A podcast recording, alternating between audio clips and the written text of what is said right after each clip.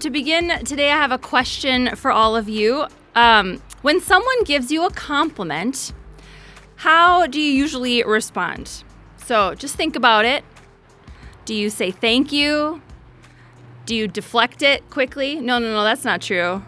Or do you talk about the other person as quickly as possible? You know, like, quick, let's give you a compliment in return, right?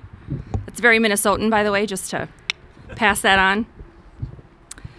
Or how about this? How how many of you have ever been eavesdropping either on purpose or accidentally and heard someone say something really awesome about you? Right? Or or maybe somebody hit reply all accidentally on an email chain and instead of complaining about you, which is what we kind of expect to have happen, you they just wax poetic about how great you are. So my question now is which one do you prefer? Would you prefer a compliment to your face or one that you accidentally overhear. I have this hypothesis that indirect compliments are actually, we prefer them. We prefer them because I'm not sure, maybe uh, we don't trust a compliment to our face, or we think someone's just being nice because they kind of have to, right? So they have to say something nice.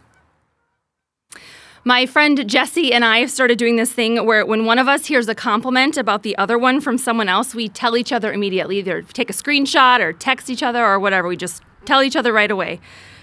Sometimes it's as simple as, oh man, the way Jesse did that thing was so cool or so helpful. Or someone might say, gosh, here's what I really love about Natalia. I know that would take a long time, right? Um, no, no, no. So, uh, in this day and age, when criticism so often comes from behind the safety and distance of a screen, it feels like such a gift to share good things too, quickly and without reservation. In today's gospel story, Jesus' disciples get to be in this strange and wonderful position of listening in on a prayer between Jesus and God. A prayer where Jesus tells of his love for the disciples, how they matter, and he tells God all of his hopes and dreams for what is next. Now, as Brent alluded to, this prayer is admittedly quite hard to follow. Anybody anybody lose the thread as it was going? Yeah, yeah, it's all right. It's wordy and flowery and circular and very, very John. I joked with some clergy friends this week that I was thankful this isn't the prayer we use as the Lord's Prayer because it could be. I mean, it's a prayer of Jesus. Could you imagine? We say, Let us pray together the prayer Jesus himself taught us. And then we say, I have made your name known to those you gave me in the world. They were yours, and you gave them to me, and they kept your word. And now they know that everything you've given me is from you. For the words you gave me, I've given to them, and they've received them, and know in truth that I came from you. Could you imagine saying that every week? Woo! All mine are yours, and yours are mine, and I have been glorified, and I am no longer in the world, but they are in the world, and I'm coming to you. God, protect them in your name that you've given me, so they may be as one as we are one. It would be different, for sure, for sure. This prayer is a part of the farewell discourse, a moment that chronologically in the Gospels steps us back a little bit, but is chosen for this particular Sunday in the lectionary because it is the Sunday between Ascension and Pentecost. In this part of John's gospel, Jesus is about to be killed. In the church calendar, Jesus is about to leave the disciples for good. For the purposes of this particular prayer, it doesn't matter so much what is happening chronologically, but that the bottom line is Jesus is telling his disciples that he's leaving. He knows what is coming, and he could use this time and this prayer for literally anything. Anything. And in John's gospel, in this moment, what he does is pray for his disciples. I am just gobsmacked by this.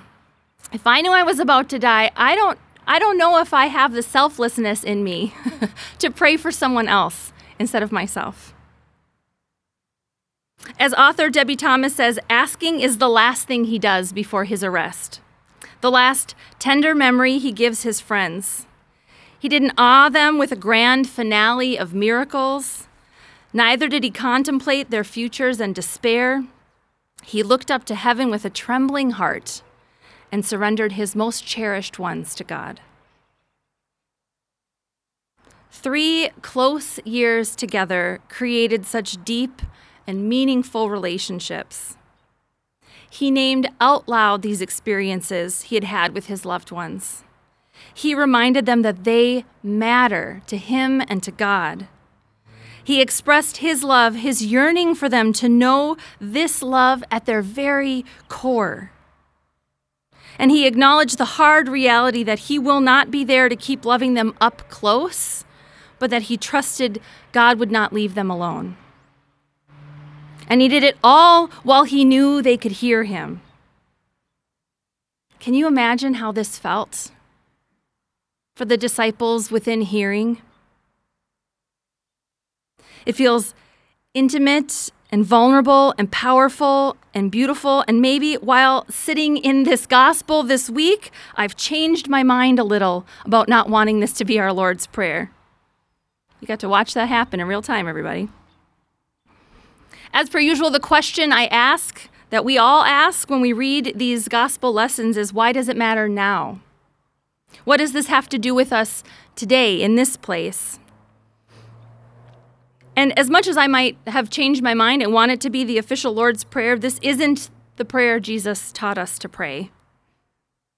But this is still a place where we can learn more about prayer by how Jesus prays, who he prays for, and what is happening when he prays. One of the questions that pastors get a lot is why do we pray? What's the point of it? Why do we do this? Who do I pray for? How do I pray? We have quite a prayer here in front of us for answering some of these questions. Jesus is teaching us how to pray for each other, how to be struggling with the unknown and the fear and the grief and loss, and just have a moment to talk to God and somehow be selfless enough to use it for someone else. Again, author Debie Thomas writes about the power of Jesus, the, of Jesus, the Son of God, being the one to pray in this way. She says, How surprising is it that God incarnate spends the final moments in humble supplication on their behalf? Knowing full well the tri- trials and terrors that lie ahead, he prays into their uncertainty. He hopes into doubt. He trusts into danger. I am asking, he says as if to say, I don't know what you will do with my asking. I don't know how or when or if you will answer this prayer. I can't force your hand. But I am staking my life and the lives of my loved ones on your goodness because there is literally nothing more I can do on my own. I have come to the end of what this love of mine can hold and guard and save, so I am asking. This feels very relevant to me right now. I have come to the end of what this love of mine can hold and guard and save. Maybe this feels really true to you too. What does it mean to pray into uncertainty? Because we feel some uncertainty. What does it mean to pray hope into doubt? Because I don't know about you, but I got, I got some doubts. What does it mean to pray trust into danger? Because the world does not feel safer right now. Like the disciples, I am also struggling about what comes next, how we move into what's next. I have the privilege and honor to be a witness to these fears and doubts and struggles of many in and outside of this community. Praying hope into doubt or trust into danger seems like a huge, huge ask. But I believe in this prayer. I believe Jesus has taught us not to pray for ourselves, but to others. To not have to know how it happens or how God will work or if God will answer the prayer the way we ask it. None of these are requirements for just doing it. You don't have to know anything at all to pray a hope and a dream for someone else. You don't have to believe a specific thing to do that either. Jesus' prayer in front of his disciples is raw and rambling and imperfect, and honestly, it sounds a lot like many of my prayers. Just a word salad thrown together at God. full of love and trust, but not sure of much else. I have learned to love this prayer of Jesus because while it lacks so much of the structure and confidence of the Lord's Prayer, it feels honest and familiar. There were unknowns for the disciples, there are unknowns for us. There was fear and confusion for the disciples. There is fear and confusion for us. What comes next? What will we do? Who will we become? And also, Jesus speaks words of love and inclusion for the disciples, and there are still those words for us. Jesus speaks a promise of something more for the disciples, and there is still also that promise for us. You are mine, Jesus says. You have always been mine. You are loved. You will always be loved. You're not alone. You will never be alone. Now, I get our instinct on these kinds of days to run and hide. That's what the disciples did, after all. Next week, we'll find them hiding in a locked room because Jesus did leave them alone, just like he said they would, just like he said he would, and they were too scared to trust in what they had heard and listened in on that prayer. And I get it. I get it and super appreciate it. I get that I appreciate that the disciples represent my most honest instinct. Change is hard and scary, and I'd rather hide in my room. Thank you. So, as we're in what feels like the millionth moment, full of changes and shifts and fear, I get this instinct to hide. To pretend we can go back to the way things were, or pretend like nothing needs to change at all. But instead, I'd like us to consider what it might look like to go out into the world as if we had just listened in on Jesus reminding us who we are. Because that is what just happened. We got to watch Jesus lean in and say, This one, God, this one's special. And he's talking about you. And instead of being scared or turning inward, I wonder if we might stick with it, with the promise and the call. So, as Jesus is telling his disciples he will leave, I want to end with a blessing from Jan Richardson called Stay. It's a reminder of what it means to hear words of promise and stay with it when our instinct is to hide, to stay with each other and to stay with God. By Jan Richardson. I know how your mind rushes ahead, trying to fathom what could follow this. What will you do? Where will you go? How will you live? You will want to outrun the grief. You will want to keep turning towards the horizon, watching for what was lost to come back, to return to you, and never leave again. For now, Hear me when I say all you need to do is to still yourself, is to turn toward one another, is to stay. Wait and see. See what comes to fill the gaping hole in your chest.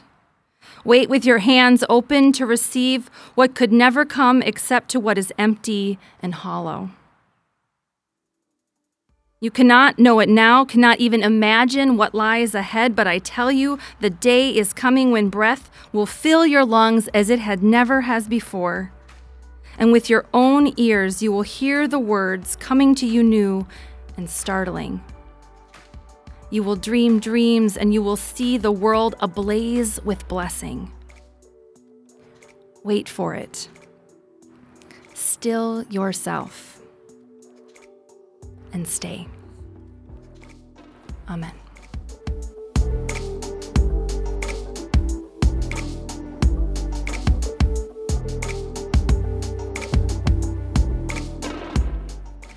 So I just want to remind you that uh, no matter if you stick with the promise you just heard or you run and hide in your room, this is a part of the farewell discourse. Jesus says, I'm not going to leave you alone. I'm leaving, yes, but God will not leave you alone. I will not leave you alone. And next week is Pentecost, and we get the reminder that we are given an advocate. The Spirit of God comes to be with us, and that Spirit finds you wherever you are. If you are hiding in your room, which is an instinct I appreciate, the Spirit finds you there. And if you stick with the promise and you stay out in the world, doing the work that God has called you to do, the Spirit finds you there as well.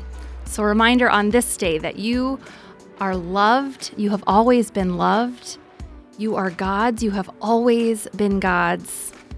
You are not alone, you will never be alone. You have been fed, and now you are sent to go in peace to love and serve the Lord.